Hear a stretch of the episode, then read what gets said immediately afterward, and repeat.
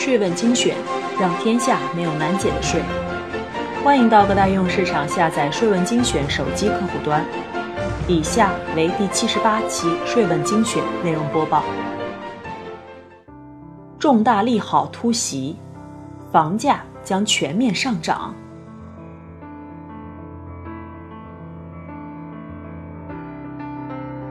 民间热传了多时的普遍二孩重大利好消息，终于在五中全会上尘埃落定。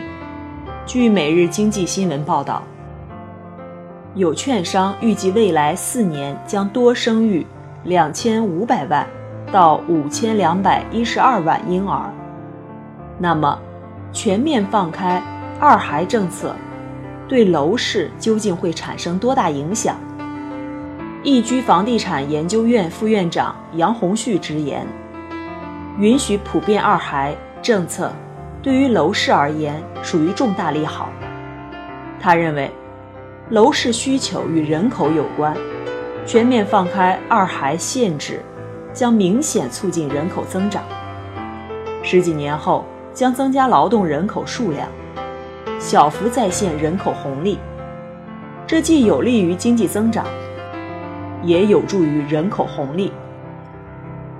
有券商分析称，未来二孩婴儿潮所蕴含的消费红利，每年超过一千六百亿元，并将短期推涨楼市。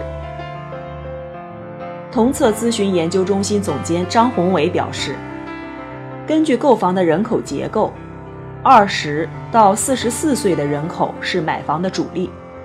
根据测算。如果全面放开二胎，那么在二零五零年，二十至四十四岁的人口比例将比不放开二胎时增加百分之四，增加规模达到一点二八亿人。这部分新增人口将使房地产行业直接受益。全面放开二孩政策，意味着学区房的地位。将更加不可撼动，家庭购房时的户型选择也将有新的变化，具体体现在五个方面：一，四房才是刚需。在现在的房产市场里，两房的刚需属性已经得到肯定，对部分购房者来说，三房也属于刚需范畴。按照现在的家庭构成，三房刚好符合家庭居住需要，父母一间，孩子一间，老人一间。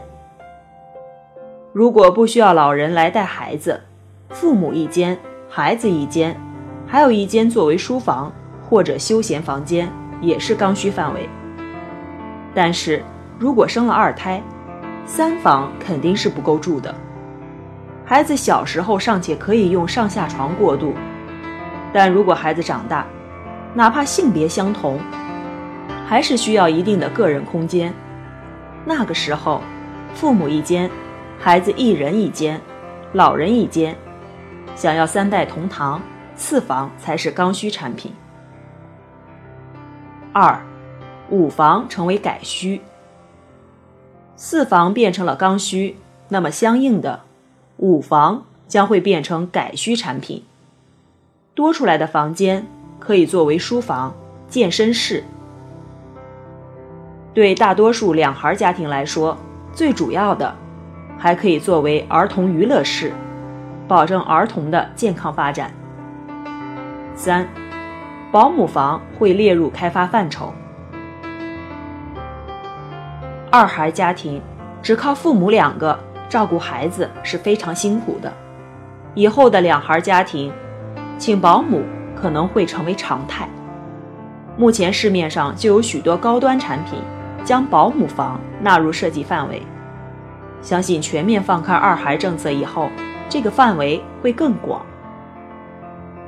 四，三房的市场被大大挤压。二孩政策普遍放开后，房产市场上三房的地位将非常尴尬。作为过渡性的首套房呢，三房总价比两房高，不划算。作为改需产品呢，三房可能以后不会满足家庭的居住计划。有条件的家庭都会购买四房、五房，一步到位。如此左右不逢源，三房会被市场淘汰吗？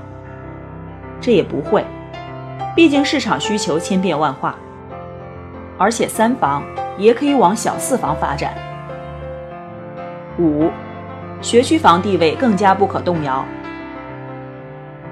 对二胎家庭来说，两个孩子的教育将成为重中之重，而且也将花费父母大量精力。如果孩子能入读较好的学校，将会大大减轻父母压力。所以，全面放开二孩政策后，全国各地学区房的地位将更加不可动摇，学区房及入读名额的争夺也将愈发激烈，需要各位家长未雨绸缪。中原地产首席分析师张大伟认为，未来房地产刺激政策依然会频繁出现。未来的政策松绑还有九种绝招：一、继续降准降息；二、商业贷款首付继续降低。目前看，之前非限购城市的首付降低百分之二十五，政策有望继续调整降低。三、户籍改革，降低工作居住证转户难度。四。调整普通住宅界定标准。五，放缓房产税落地。